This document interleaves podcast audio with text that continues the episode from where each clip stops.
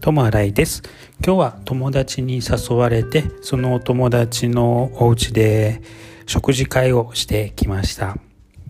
すき焼きのタレで鍋をやったのでとっても日本の味を懐かしく食べることができました。他にもソムタムだったりお寿司だったりいろんな食べ物があってすごいお腹いっぱいになりました。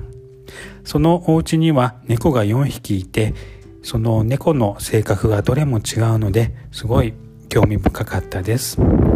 帰りは友達の友達がテスラに乗っていてそれで途中の駅まで送ってくれました初めてテスラに乗ったんですけどすごい乗り心地も良くスムーズな走り出しでとても快適でしたそんな一日でした。とまらえでした。ありがとうございます。